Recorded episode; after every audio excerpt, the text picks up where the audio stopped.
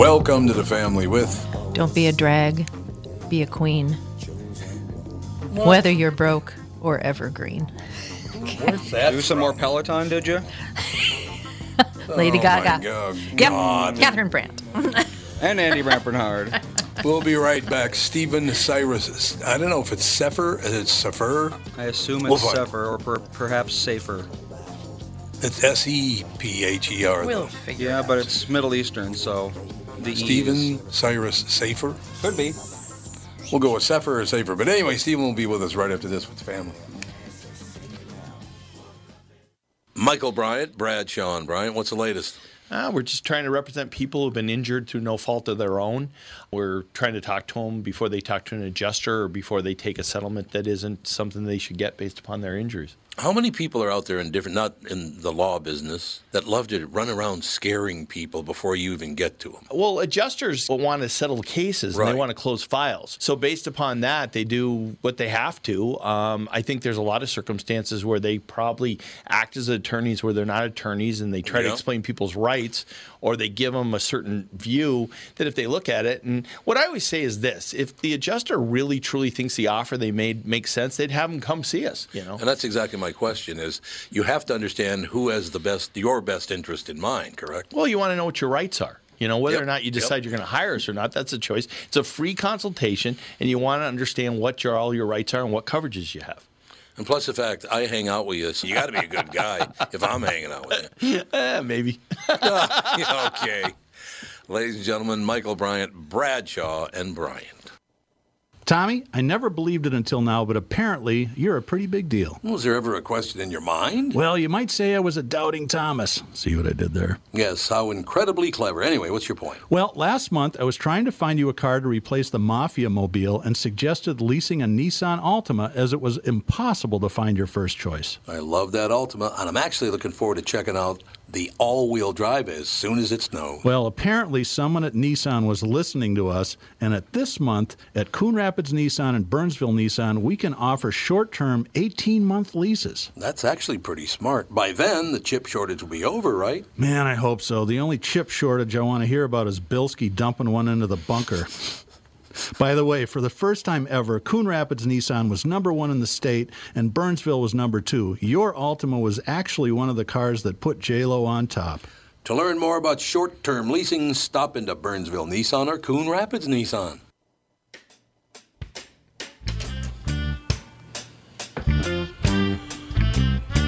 We are back, ladies and gentlemen. What do you think of that action? Andy, just let me know when. Now, it could be Stephen or Stefan. I know it's Cyrus, and it could be Sefer or Sefer or Sefer. So many. There's some options. Don't you think there are options? Yes. So, Andy, just let me know when he's ready to go, and we'll find out right from him what the, the latest is, all right? Can do. All right. So, what else is going on in the world? Everything good? No, I Man, I think he's haven't even calling in right checked. now. So Good. that's going on. You haven't even checked it, what if anything's going on in the, in the world? I've been blissfully ignorant of what's going on in the world today. Well, I can tell you one thing you're I not going to like. Enjoy that a lot. What? Uh, the uh, Department of Education, United States Department of Education, released some stats uh, today. Yeah. Apparently, uh, 54% of Americans cannot read beyond the level of a sixth grader. That is not good news. I What? am here Yeah. to tell you. Fifty-four percent of like people that should be able to read. Yep.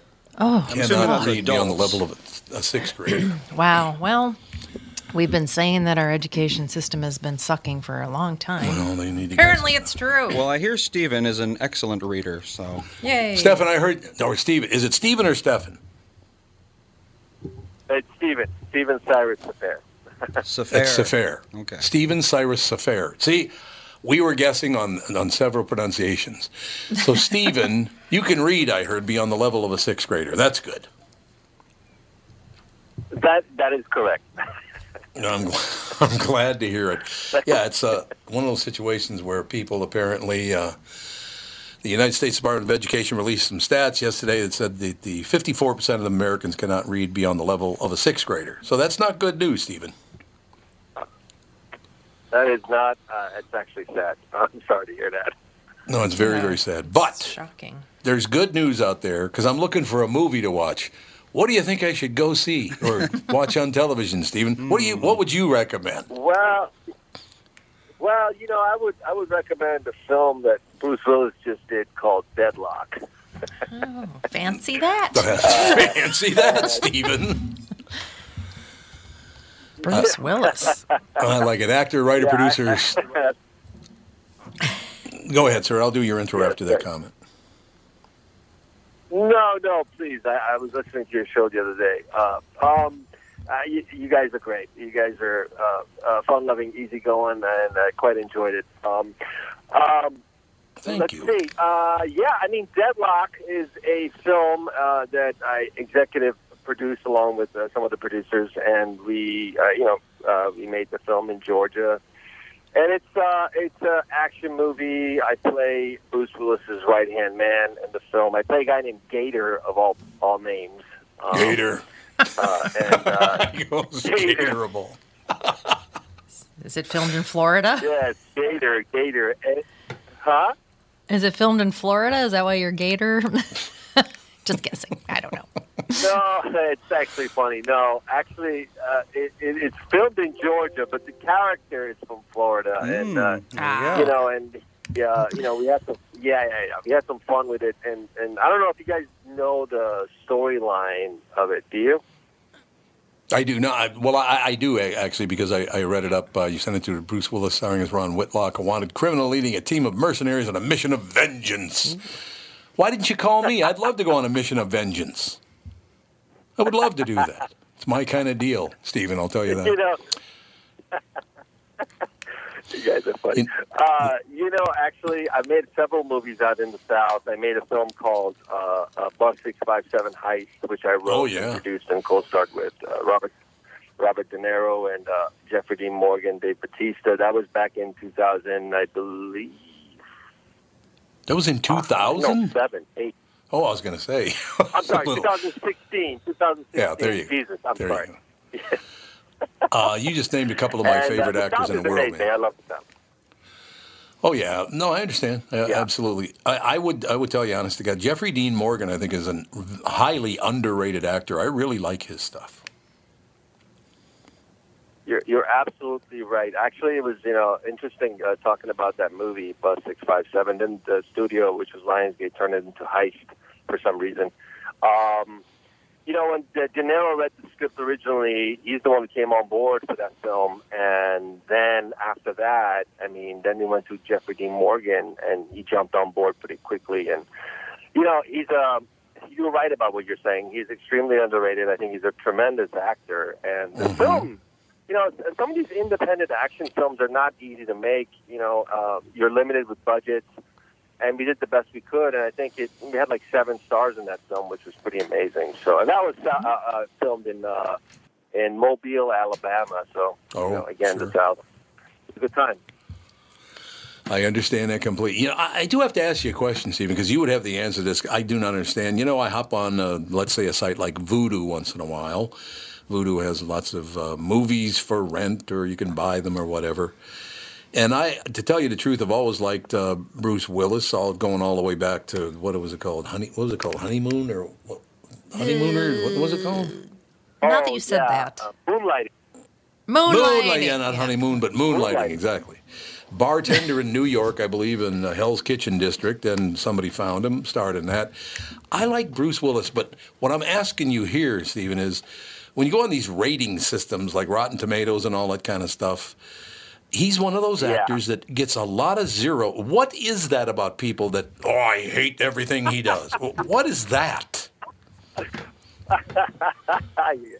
okay, I love the question. So, um, so first and foremost, I'll tell you about these online ratings. Number one. Yeah, yeah. Um, when when an, when a, when you make a film like this, you know the studio picks it up. Usually, they give you a deal up front. Say, okay, if you make this film, we'll distribute it. Right? Uh, That's a little different than where say, say Universal or Paramount says we're making this movie from scratch. The difference is is that when that happens, when a you know, when the studio comes in from from the get go, it, it, it, they put a marketing team behind it and they uh, market it on on, on uh, social media and everywhere they can to get this thing done. So when you're an independent group that has a paper from a studio, they will distribute once you finish. You're kind of uh, exposed, and there's a lot of trolls out there in the in the world of uh, internet. And you know, you make a good movie, and they they they, they start knocking it, and they start talking, uh, Right. you know, bad things about it. So that's one thing that's really part of that world, uh, you know, for independent films. Um, in regards to Bruce Willis, you know, he's made a lot of movies lately. Um, he has a, a niche now for himself as an action guy. He comes in, you know, he does the work, and, and, and his name sells the film. So I think some people are just disappointed, probably in, in that aspect of it. Um, but you know, uh, he's still an amazing actor. I mean, you know, it's funny you bring up moonlighting. When I first met him uh, on the set, actually at the hotel, and I told him, I said, "Look, we studied your moonlighting uh, chemistry tape Sure, with Cybill yep. Shepherd for the show before you were hired." And he was like, "Wow, really?" I said, "Yeah." I said, "This is so." Once we established that rapport with him, once that happened, he was he was very gracious, gracious, very giving actor. So he's an extremely really nice guy. So you know, people are going to talk. You can't, you can't. You know, everybody's got an opinion. You know, yeah, that is an abs- I don't. Stephen, it's going to be hard for you this to believe, but there are people who don't like me. I know it's hard to believe. He just laughs. My wife is laughing. show, yeah, there you go. Exactly. See, there we go. We can make a movie together about a disc, a, a morning show and a podcaster that no one likes. That'd be good. That'd be fantastic. Work like a charm. It's not. and it's successful. That's kind of weird. Yeah, that's good. Well, you know, we had talked about that a little bit this morning, and I'll get back on topic in a second here. But basically, right now, and I, God, I can't remember the actor I was talking to about this, but I said, why are we in a situation right now where 54% of people can't read beyond the level of a sixth grader? We do nothing but argue from the far right and the far left. We're all stuck in the middle of that. And nobody's happy with Yeah. anything. Everything you do sucks, and I hate it. Can you ever be happy? It, it just, bu- it's bizarre, Stephen. You know, that is so true, and it's. I think. I think you know. I was watching this thing on on Netflix, uh, and it was about uh, social dilemma of social media or something like that, and it was talking about how this uh, this uh, social media, social networks manipulate your your behavior online. And I think what happens is they start feeding. For example, if you like, you know, X politician or X so and so or somebody in the in the in the limelight, uh, you start seeing more and more of what you want to see on your feed. So I think there's a big division because of that. Because I had a I had a, an actor friend of mine, ironically, uh, post some things about just crazy, crazy, like really weird, like far off. I'm like, and I commented on it. He he he. He started like coming after me and like trying to block me. I'm like, whoa! Isn't that amazing? I think that's makes- the issue. Honestly, I mean, I'm not I'm not an expert by any means uh, to talk about this, but I think people are just being divided, and I think there needs to be some kind of a just like you know, I mean, you know, when you're on live on television, there's a little you know. Uh, uh, delay, four second delay, or two second, de- you know, there's got to be some kind of control because it's the wild, wild west right now on social media. Oh, there's no question about it. An example of that, it's, I, I do a morning show. And by the way, Stephen, you should come on my morning show as well. It's a, a highly rated morning show here in, uh, in uh, Minneapolis, St. Paul. Um, I'd love to have you on to talk about this I'd movie as well because we, we have a really nice audience. But it, it just uh, was one of those deals this morning. We were talking about this very same thing that, that people are not happy and they do nothing but argue. I think, you know, I gave the example because I'm a little older than you, Stephen. The 1960s, after the death of JFK, it was one of the most miserable seven year periods of anyone's life because then his brother got killed and MLK got killed. And then my neighborhood was burned to the ground in the riots in 1967. And we're headed that way again. Oh wow! It's just disgusting, right? I, I just don't. I don't understand Yeah. what that's all about. So, uh, somebody said, "Did you see what was just posted on social media?" And I said, "No." And he said, "Listen to this."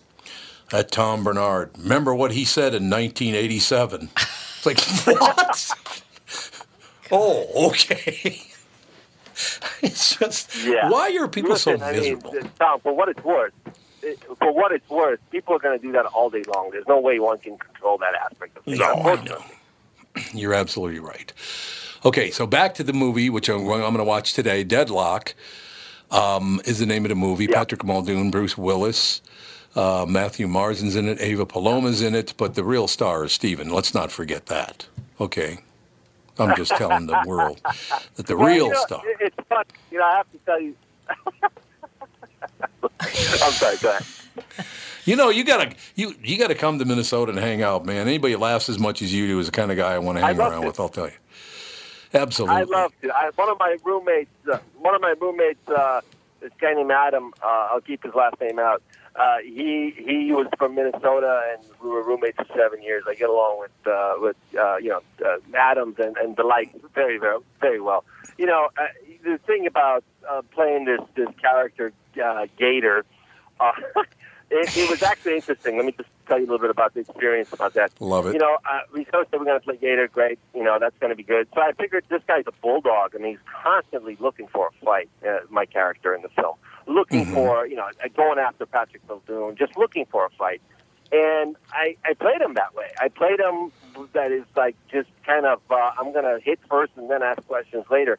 And I watched the film when it was done, and I was giggling because that's not who I am. But people will see that because I've done it before. I played a gangster in a film that I directed called Dead on Arrival, which we also shot in Louisiana. And I played a, a mafia gangster, and uh, we, we we were in the Louisiana Film Festival. And when the lights came on, you know, you know, we came out and there was an applause, and people were looking at me like I was a real gangster. yeah, there you go. He'll he'll kill us if we don't applaud. that might Yeah, be you could true. apply that towards And I was reviews, maybe. like, It's so, true. Yeah, so it's, it's it's that that aspect of things where people actually believe it. Uh, so I, I took I took the same approach and just kind of lived in the moment with this character uh, in, in Deadlock as well. But yeah, it just seems that I play these guys sometimes. What can I tell you, man? No, I like it. I, I like it a lot. I want to do the synopsis for the the uh, listeners now. Bruce Willis stars as Ron Whitlock, a wanted criminal leading a team of mercenaries on a mission of vengeance. Convinced that the government is working against them, the merciless group brutally seizes an energy plant, holds everyone inside hostage. With a nearby town on the brink of massive flooding and destruction, it's up to one retired elite Army Ranger, Mac Carr, Patrick Muldoon, to save thousands of innocent lives before it's too late. Oh, dun, dun, dun. I threw that last part in, by the way. So, he- so here's what I suggest. Here's what I suggest. Grab a beer, have some popcorn. Don't think too hard about it, and just enjoy the film. Well, I'm in radio, so I don't think too hard anyway, but it all works out in the end.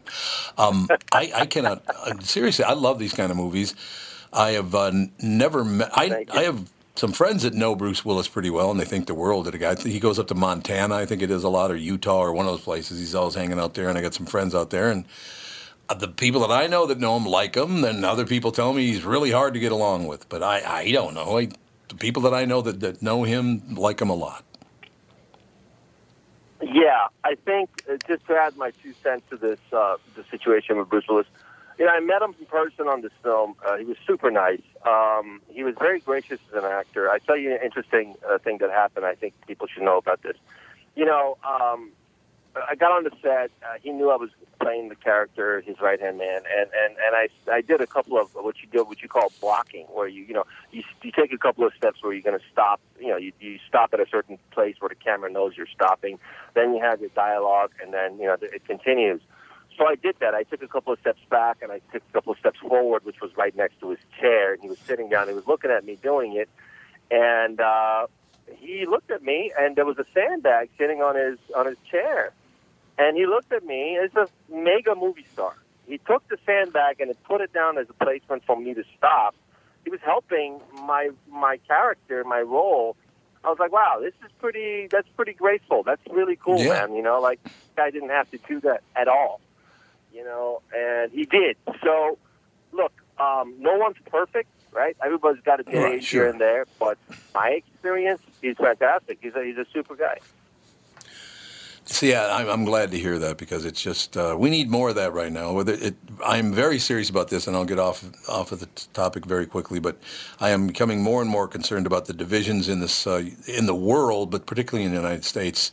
It's going to get Yeah. very violent if we don't stop this, because that's exactly what happened in the 1960s. People got really violent and started killing everybody, like the Kennedys and MLK, and go down the list. It's got to Yeah. stop. Yeah, yeah, you, you're absolutely right. You know what's funny? You keep uh, you bring up uh, JFK.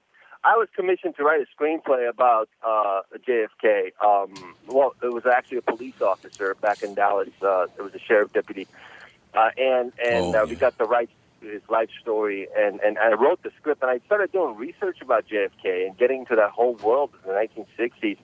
And there was a lot of corruption. And, you know, there was a lot of Yep. things that I figured out when you back engineered the whole thing into what actually happened and the, the, the BS that they fed to the people that one man shot. There's just no way. There's just no Right. way. And, and looking at all the facts, uh, so when you bring this up and you're comparing it to our times today, I think I'm hoping, one can hope that it's a little different world and people will take the, the higher road of, of things than back then, you know? Yeah, absolutely. I, on the morning show I, on this morning, I had a guest on, does a podcast about the MLK uh, killing, and he made a statement on the air, and he says he can prove it that uh, James Earl Ray was not the guy who shot MLK, that he was brought in to play the fall guy, that he was involved, but he's not Yeah. the one who shot uh, MLK. I mean, it's that's pretty Yeah. fascinating if that's true, Yeah. Because it's exactly what Yeah. you're talking about. Yeah, you know, absolutely. You know, it's funny. Um, I did about six to eight months of research before I wrote the, the script. The script is called The Deputy. It's about a deputy, uh, uh, uh, Roger uh, Roger Craig, uh, and he was the guy that basically said, "No, no, no, no, this didn't happen." They kicked him off the force uh, in Dallas, uh, and they basically tried to kill him five times. And I think on the fifth time, uh, he shot himself with a shotgun that was about ten feet away from his bed. So that's kind of weird. And That's just, hard to you know, do. so it's hard to do. Uh, it's a far reach, you know, and, and it just Yeah. goes on and on and on. And it's yeah, it's it's sad, it's sad, but you know, I was sitting in front of a producer and I was pitching him this this script. This is about two three years ago, and uh, this is a very big producer who's done some really big movies in Hollywood. And he goes, no, no, no, no, no. I know, uh, I know the people that were involved. No, no, no, it's, it's, it's Oswald. He was so convinced. I was like, like okay, Yeah. well, you're not the guy Yep. for this, but it was. This is times have changed. You know, people believe what they want to believe. Stephen, I will tell you, and maybe you know this, maybe you don't, but Dennis Miller, very, very funny comedian back in the day, uh, was on stage. Uh, we, were, we were at the uh, Kravis Center in uh, West Palm Beach, Florida, and we went to see Dennis Miller. And he walks on stage, and, and the JFK uh, assassination came up. Uh, he said, I have a question for you about the police department in Dallas, because I'm assuming the couple of days after or the day after JFK was shot, they would have more people guarding the precinct. And so, did the guy downstairs? Did he call up to the uh, captain and say, "Hey, captain, uh, there's a guy at the back door here. Uh, he's a, a guy named Jack Ruby, and he uh, owns a local titty bar, and he's got a gun. Should I let him in?" Which I, th- I thought was brilliant comedy right there. It's true. How the hell do you ever get in there with a gun, for Christ's sake? Oh yeah, I mean that's exactly right. You know, the only thing that will change, uh, what has changed today from back then in the 1960s, is that everybody's got a cell phone now and a camera on it, right? Yep. So it's a little bit more difficult to control the narrative Yes. of what it is. Back then, oh, it was easy to control. I'm, Oh, you God, know, well, yes. I mean, they changed the gun. Uh, they changed the, the gun that supposedly he had. Uh, that's I believe it was uh, it wasn't that gun. It was another gun. And as a matter of fact, it was Yep. three different guns. It wasn't even one gun. But but it just keeps going on, and this is what they could control back in the day. And Ruby, Ruby, you know, this. Speaking of shooting a film in Louisiana, you know, again, we were doing Dead on Arrival, which is on Amazon by right now. If people want to watch Dead on Arrival, Wonderful. it's a good noir film, uh, and it's about this guy. It's based on the original 1953, and we changed some things around. It's a fun, fun movie. uh, to do. But when we were in Louisiana, we we basically did some more research and just part of this whole thing that we're doing with the JFK at the time. And um, I think that uh, Carlos Marcello was the one in Louisiana, correct? Sure. Yeah, New Orleans. Yeah, yeah. Well, Ruby used to work for him, Yep. and if you do the math, if you, if you do the math, who kicked who kicked Marcello out of the country? The Kennedys. Yep. No, you're absolutely right. You're 100% right. Uh, Stephen, do you, I have to take a very quick break. Do you, is there any specific time you have to be out by?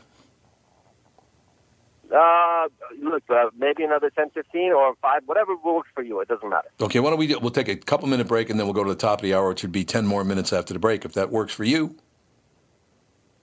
Sure, let's do it. All right, we'll be right back more with Stephen uh, Cyrus Sepher. The movie, ladies and gentlemen, which I will be watching, as I said, there's no question about it because I just happen, I, I like Steven even more than Bruce Willis now. So that's just how it is. The movie's called Deadlock. We'll talk more about it right after this. And we are back with Stretches picks. You know, Tom, uh, there's a lot of analysis that goes into these picks. Yeah? And uh, I highly recommend betting, of course. I always recommend betting. Yeah, absolutely. So who's winning this thing? The Kitties, the Pack, the Bears, or the Purple? None of the above. Those are all the teams in the division. I know that. Well, who's your pick? I'm going with Sabre Plumbing, Heating, and Air Conditioning. What? It's not a football team. I know, but it's a hell of an HVAC company. They do the most thorough system tune up in the industry.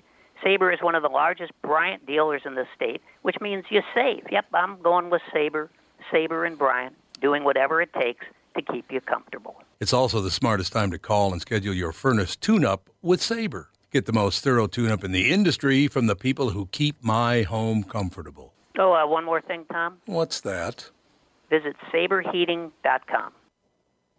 Hello, I'm Brad Huckle, President and Chief Lending Officer at North American Banking Company. And I'm Mike Bilski, CEO at North American Banking Company, Bradley's partner. As a locally owned and operated community bank, we work with a lot of multi generational, family owned businesses. Take Raymond Auto Body of St. Paul, for example. Four generations of the Sumkowski family having successfully run the business. When they were ready to expand, we helped them acquire a new building, allowing them to service more vehicles in their state of the art shop. We've also helped them set up the next generation of owners, keeping the business and family for years to come. Tom here. If you run a family business like me or any business, you should be banking with Brad and Mike over at North American Banking Company. I know them and trust them with my banking. Every time I deal with them or their team, I know I'm working with experienced professional bankers. Sounds like we really won you over, Tommy. Well, let's not get crazy, Brad. Seriously. Why not bank with my banker, North American Banking Company, a better banking experience, member FDIC, and equal housing lender? Tom here to tell you that My Pillow is the best and getting better. My Pillow CEO Mike Lindell has an amazing offer on My Pillow towels, 100% USA cotton, originally $109.99 and now a flash sale for $39.99 for a limited time and 60-day money back guarantee. Head to mypillow.com and click on the radio listener specials. Promo code KQRS. Get this great offer and check out the deep discounts on other products. mypillow.com. Enter promo code KQRS. mypillow.com promo code KQRS. KQRS. We are back, ladies and gentlemen. Stephen Cyrus Sepher, our special guest movie is called Deadlock. It is available right now, as a matter of fact. You're watching it tonight. As we said, um, Stephen, where, where did you grow up? So I grew up in uh, Los Angeles, uh, California since about 1983. My parents immigrated uh, to the States back in the uh, early 80s. And um, that's where I grew up. But, you know, um, it was kind of funny because at the time, I uh, I didn't really have any role models uh, in person, like you know, just people that. And I started following Robert De Niro, and you know, just looking into his work, and then started you know, looking at Sylvester Stallone, and then Dean Martin became a big influence. So Sure. that's kind of where I picked up all my uh, my the way I speak and the way I just my behavior. You know, uh, it was tough to grow up in the San Fernando Valley. Uh, there was a it was a whole different world at the time, but um, so yeah, that's that's my story in a nutshell. That's good. My well, you have such a good. father is British. Uh, He's British. Okay.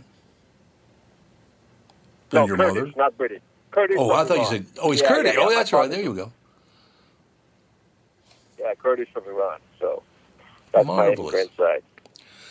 Well, you have such a great attitude. You have good parents, apparently, huh? Well, uh, as, as much as we hope. yeah, there is as much as you can possibly hope. No doubt about it. You, you you obviously love what you're doing, and that's probably a big part of it. But I wish, to tell you the truth, and I'm not trying to, you know, go over the top with this or whatever. But I wish everybody had your attitude during interviews, because some people, it's like, Jesus, do I have to pull any harder to get you to say a word? You do a very good interview, Stephen. Thank you so much. You know, I have to say this uh, uh, to you regarding just the, the attitude and everything else. Uh, you know, being an artist, I, I'm doing a film.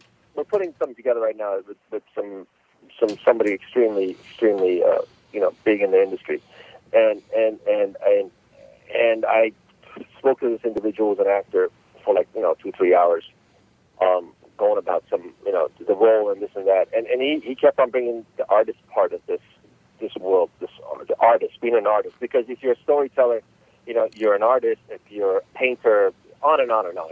You're, it's all about being an artist, and there's a lot of sacrifice that goes into being an artist. Right. And you know, I think a lot of it is is having something to say is really important, and and and. And being an artist, if you just want to be famous, forget about it. You're wasting your time. It, it, it, I just, you know, you know, maybe, you know, and it goes back to the parenting that you're talking about. You know, like, oh, you know, did you have good parents? Well, no, my parents weren't perfect. Absolutely not. Uh, but maybe that's why I'm doing what I'm doing, and that's why you know I'm dedicated to it. Uh, believe me when I tell you, it's not an easy situation. You know, being an actor or being a writer or understanding the entire game. You know, uh, of it, it takes time and it takes uh, you know it takes dedication. So it's not easy. But when there's a moment to, you know, have a conversation with someone like yourself, you- then you, you know, if you hold back, then that's on you. That's your mistake. You know, as an actor. I as an artist. agree. No, I absolutely agree with you on that one. You're you're on to talk about a movie. You're on to sell a product. There's no question about that, and that's why when people do it and they don't really have any interest in in exchanging ideas and, and conversation, all the rest of it, it, does, it makes no sense to me. You do a good job. That's all I'm just telling you. You do. Wherever you learned it, they did a good job so teaching, and you and you did a good job listening. So that's good. right? Yeah, just, just yeah, you know, I, I, I, I appreciate it, and you know, and you know, one thing is, you know, I'm not trying to drop names because really it doesn't matter. Uh, but the reality is, if you look at some of these big actors and these big directors, that, that you, they're just people at the end of the day. Yep. Uh, yep. I think I think the facade of, of, of having uh, oh this is so and so, you know, it's in your own mind. They're just normal people who, you know, are good at what they do, and they've been fortunate enough to do it, and that's really it. There's nothing specifically special about any of them except that they're good at what they do, and it made them Mhm. uh, known or being famous. That's it. That's it. They're not anyone. They're they're not you know art. They're just people. So. No, you're absolutely right about that. I got to read this descriptor because I just saw it. I love this. Stephen Cyrus Sepher stars as Gator, Bruce Willis's right-hand mercenary, who in charge. He's in charge of hunting down the film's lead, Patrick Muldoon. Sepher plays a ruthless ex-soldier who lives for the hunt and the kill. When Bruce Willis actually says the line in the film, "Feed him to the gators," he means it. That's a great line. Thank you. you know, you know, it's, funny. A little behind the scenes, little behind the scenes on that. You know, uh, when you see the the, the thing, we're, we're, Bruce uh, Willis and myself are standing on top of this, this kind of this uh, tower, you know, rusty tower, and there's this waterfall at the bottom, and we throw this uh, this this cop or this actor after he's his demise into the water. And he says feed them to the gators and and he starts laughing. And that wasn't in the script. And laughing like like like like an evil laugh you know what i mean? Right. so i started laughing. The two of us are standing on the tower laughing together. And it was just this weird moment but it worked. You know it was great. Uh that's not in the scene in the movie. They they made it a little bit more somber feed them to the gators and just you know move on but it blew up into this whole other thing which you know that's part of being in the moment and bruce did that um but that's something that you're not going to see in the film, but you just heard about it. Yeah, which is yeah, which I really appreciate. I like the behind the scenes stuff. I like that a lot. So here again, Stephen, I want to, uh, and I will talk to Cassie, our, the booker on this show. She helps me out a lot with the morning show as well. But I'd like to get you booked on the morning show and uh, and talk to you on there. It's got a, a very big audience, and uh, I think you'd have a really good time. I mean, that those interviews are only ten minutes, so you won't get sick of me. It'll be perfect. No, Right. absolutely. Listen, just just let me know. And uh, there's a, there's a couple of really great things coming up uh, that uh, I can talk about probably then. And uh, just fortunate to to have the opportunity to to chat with you this morning a little bit. And uh, thank you for your time on this. Appreciate it. Oh, Stephen, it was a, a thrill having you on. A great pleasure to have you on, and I look forward to our next conversation and uh, you coming back on this show. I'd love it. Thank you, sir. Thank you. Thank. Stephen Cyrus Sepher. The movie's called Deadlock. Andy, do you watch these kind of movies? Sorry, the uh, slider was still down. Uh, more recently, yeah, but still not that often. But we Why did do- watch, why do you think you um, Oh God, what did we watch? We watched something with him in it.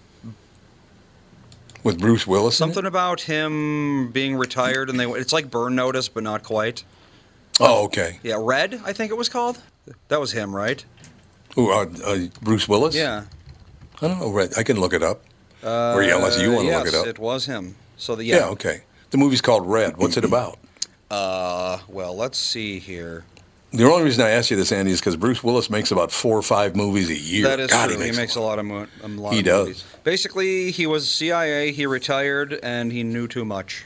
So they. Oh, after him. see? Yep. Sounds like Bruce Willis. Sounds like every Bruce Willis movie. Yeah. yeah, it kind of does, but, uh, But, yeah, uh, it's yeah, enjoyable. these, uh, Light entertainment. now that I've met Melissa, I watch these kind of things more.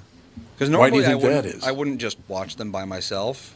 But I don't know. Oh, I see. It's like Well, sitting there watching that kind of thing by yourself is kind of just I don't know. Yeah. Well, this genre is, you know, not to be taken seriously. Yeah, No. definitely. You know, like our guest was saying, it's like just, you know, lay sit back, have a beer and just don't think Yep, about exactly. it too much because Bruce Willis always I thought I, I haven't seen a Bruce Willis movie in a really long time. He always had a pretty he had a good sense of humor. Well, the the, way he uh, would the movie yeah. that catapulted him into stardom, I think, was probably Die Hard. Die Hard. That for was sure. like his Oh, first yeah. really huge Mm-hmm. movie, and that was definitely like you know, it was half serious and half funny, Yeah.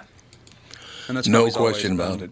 Which yeah, if it's, action movies are can be really fun, or they can just be completely terrible. Um, That is true. the fun ones are actually, yeah, I don't mind watching those, even those are really not my genre. Your genre. But I'll- Like, I'll watch it- I'll like watch his- John Wick, because that's pretty much just hundred percent slaughter. There's no, Yeah, not a lot of I mean- humor in that unless you find like you know, Final Destination type deaths funny.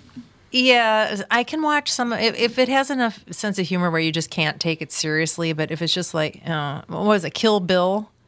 Right. You know, I, I thought that was actually kind of funny too. So I, I don't mind all the slaughtering if it's done with a sense of humor. Well, Kill Bill was almost like a live action cartoon the way they did it. yeah, exactly. The violence was just so over the top that it didn't even seem like violence. It seemed like, you know, cartoon stuff happening. Yeah, it's like the you know the action movies where somebody's jumping from an airplane onto a speeding bullet train and then you know gets picked up by a helicopter again and is hanging Bond off movies, of the yeah. or what's that other uh, oh my god Mission Impossible? the scientist guy that's not scientist, scientist Christian scientist guy. what what wait You're talking about Tom Cruise? oh my god Scientologist?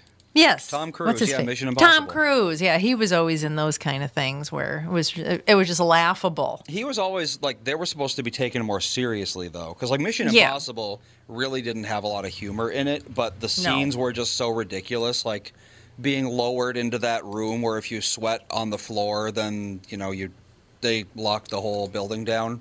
Right. Yeah. That's just ridiculous. Even though it's played 100% straight in the movie. Yeah, pretty much true. The guy, I, uh, man, I wish all our guests were as good as Stephen. He was just, Yeah, he he was was a- happy to be here, had yeah. a sense of humor. He was very happy to be here.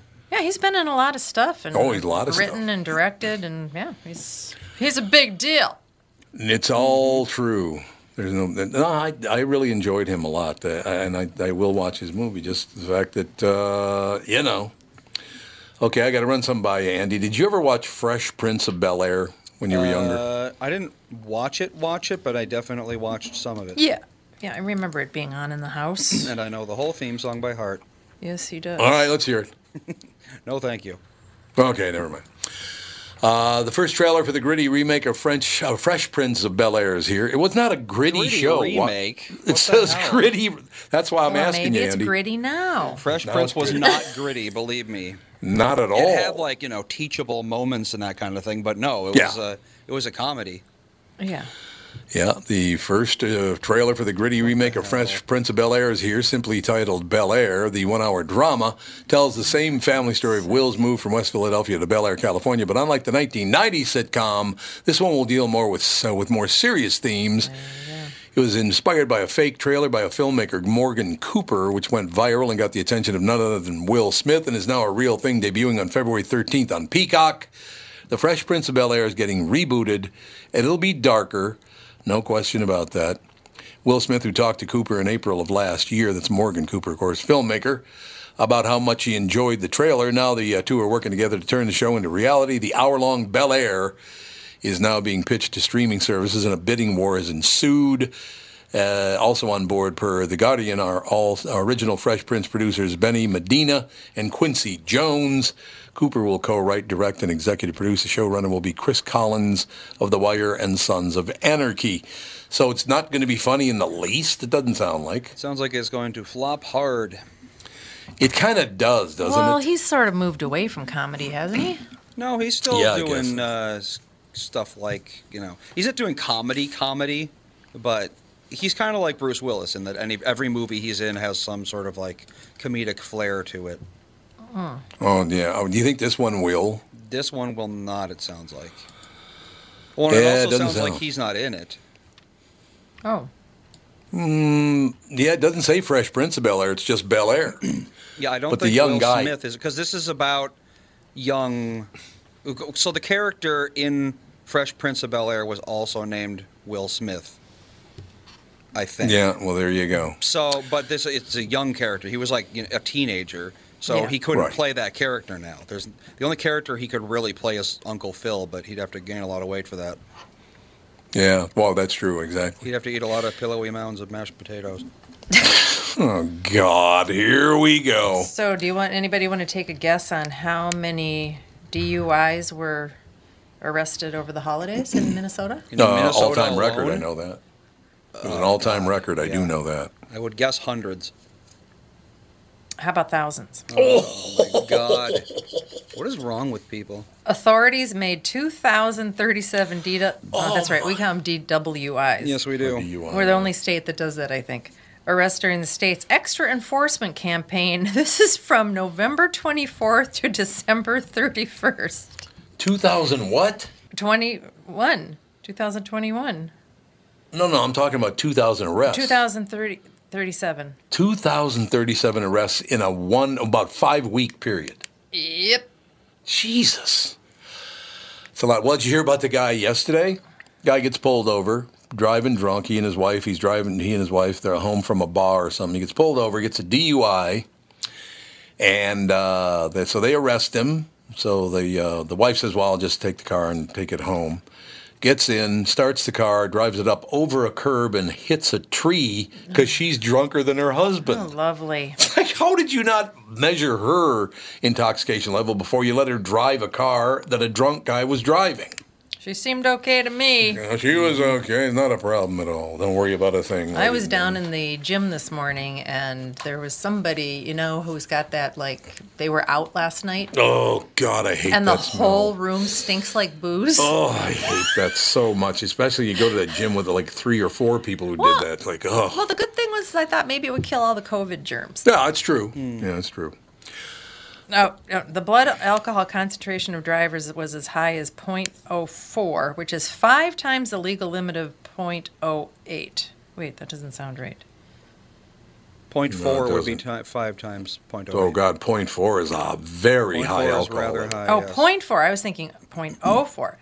Ooh, that is a lot. four? 0.4. That is Rather drunk. high. Two baby. drivers had BCAs that high. Well, at least three drivers had BCAs of 0.35 or above. Andy, you know when they first started doing the uh, blood alcohol level to drive a car when I was a, a kid? Mm-hmm. You know what the level was? Because it's .08 right now. You know what it was when I was a kid? It was much higher, right? .15. Yikes. Oh, I remember my parents going into the cars with al- with drinks in their hands. Oh, yeah. Oh, yeah. They would have drinks before they went out. Then they, in the car, they were drinking on the way to go drinking. Well, I'm drinking to go drinking, baby. a blackout Yeah. happens around 0.16. So the fact that you could drive 0.01% below blackout drunk is uh, probably not great.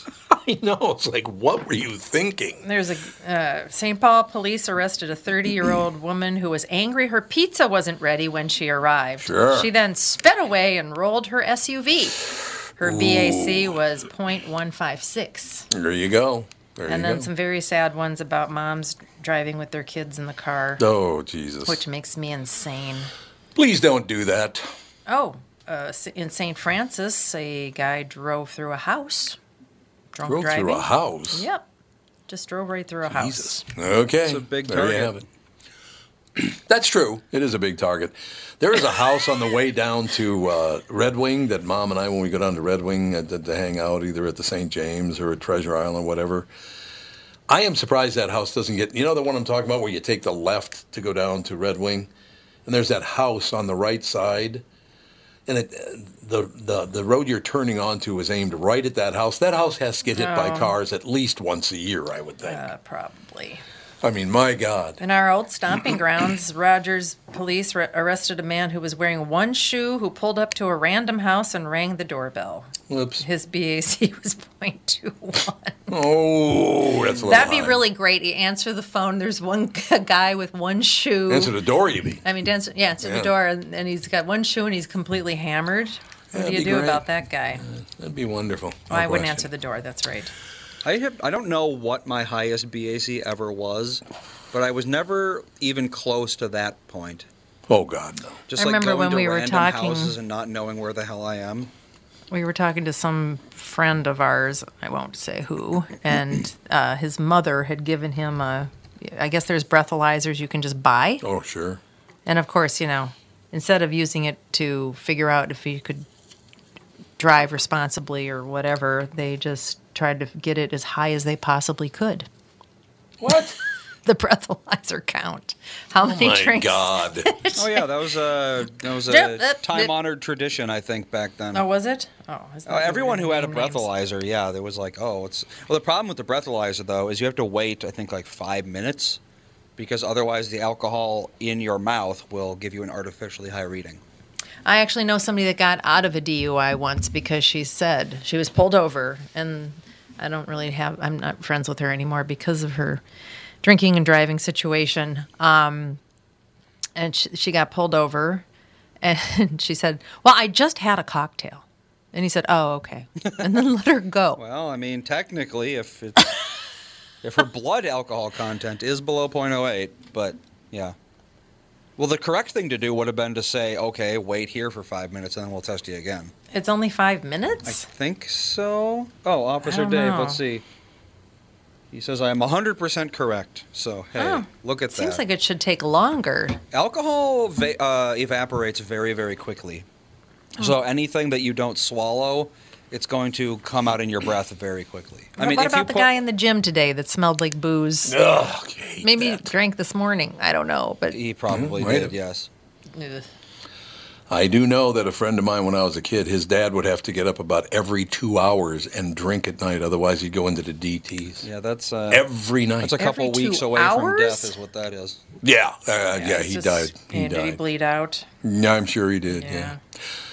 I got to read this because this don't sound too good, as they say. Doesn't sound too good, but this don't sound too good.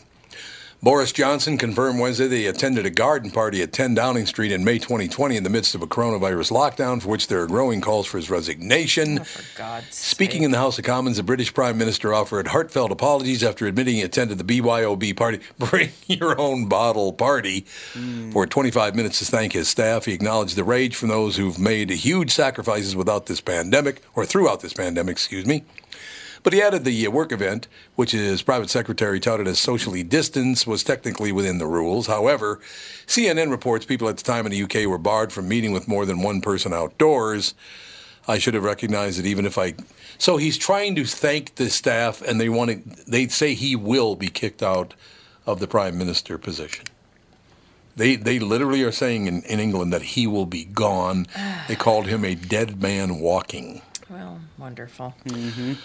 I just, but again, he was trying to thank his staff. I, I don't get it. And it was a garden party outside. Uh, it says, uh, yeah, he attended a garden party, was And outside. they're mad about the bring your own booze or the fact that there was a party. Yeah, I don't know. Well, no, it's just an excuse to get rid of someone they don't like. Exactly. I Exactly. mean, they, they That's obviously exactly don't actually care that much, but they're pretending to care because it's politically useful to them. Yeah, I mean, everybody said. Matter of fact, uh, here's a um, colleague on Boris Johnson. He's a dead man walking after apology over party. Even Tory MPs say the PM may have to go. It's insane. The, these coronavirus rules are getting way, way, way out of line. And look, now, look, he was just trying to thank them. We don't know how far he stood away from them or what, whatever. Did, did anybody get coronavirus? Did anybody die because he showed up? Maybe you could calm down a little. Doesn't matter. little. bit. They just take any little thing and just. They do, yeah. I mean, it's unbelievable. I mean, maybe maybe he's a terrible prime minister. I don't really know. I don't follow him. I don't really follow British politics very carefully. But honest to God, it's getting to the point where you can't do anything without offending the whole world if you're a Oh, public God, figure. you're right. well, he should comb his hair once in a while. That I would He does say. look a little bit disheveled. he looks really disheveled. I don't know m- en- enough about him to have an opinion on him. I whatever. It all works out in the end. Yeah, this So, party I happened will- almost two years ago. Yeah, So almost it's two like- years ago. I mean, Yep. they're clearly uh-huh. just, it's a political assassination, is all it is. It's Well, that's what it is now. I mean, I, I- I've had people come after me for no reason whatsoever, just because they can do it now, and people will uh, tolerate you going after someone. Yeah, Like apologizing said- was the worst thing he could do because it makes him Oh, look yeah. weak.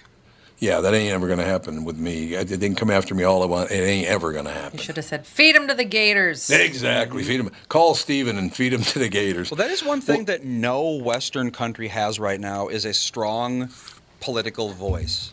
That's true. Everyone is You're either a coward or just a bandwagoner. That's true. You're absolutely right about Except for that. the Russians. No, They're I- s- That's true. The badass. Russians, yeah, they'll They're still they'll play badass. hardball. Well, in the second part, before our guest comes on at uh, in the last half hour, we'll talk about the fact that the Chinese have now invented their own sun. Oh, how'd they do that? Oh, they um they achieved fusion.